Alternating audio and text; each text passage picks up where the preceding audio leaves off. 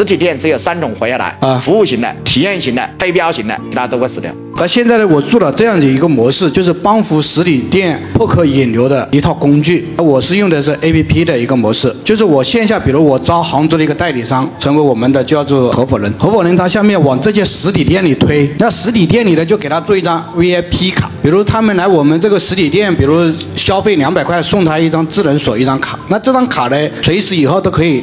成为他店里的 VIP 卡，因为很多店里不会去做这些东西，所以我就想帮扶更多的实体店拿我的产品去引流。那我的产品呢，就是给到他们是免费的。那实体店里面它有个提点，我会给他们三十块钱，比如送出去一张卡，客户拿我这个卡刮开了一个密码输进去，原价是一千九百八的锁，只要首先告诉你九十八。啊，我首先打断你不会成功的。为什么？这个模式太过于麻烦。在互联网时代是一触即发，你还要注册，还要输密码，还要确认，还要这个三个流程搞下来，人都跑光了。连美团只要在支付的时候用美团的卡，然后你只要用美团还便宜二十块钱，让你绑一张卡你都不绑。不用绑，不用绑，我就告诉你，美团这么干都干不成，你那个更复杂。美团现在是怎么做的？点开大众点评买一张电影票，你要去支付，美团跳出来，用美团支付可以便宜二十块，但是你要重新绑一张什么卡？这么简单的动作人们都不绑，便宜二十块都不绑，还靠你那里，还要输密码，还要输一个账号，还帮他引流，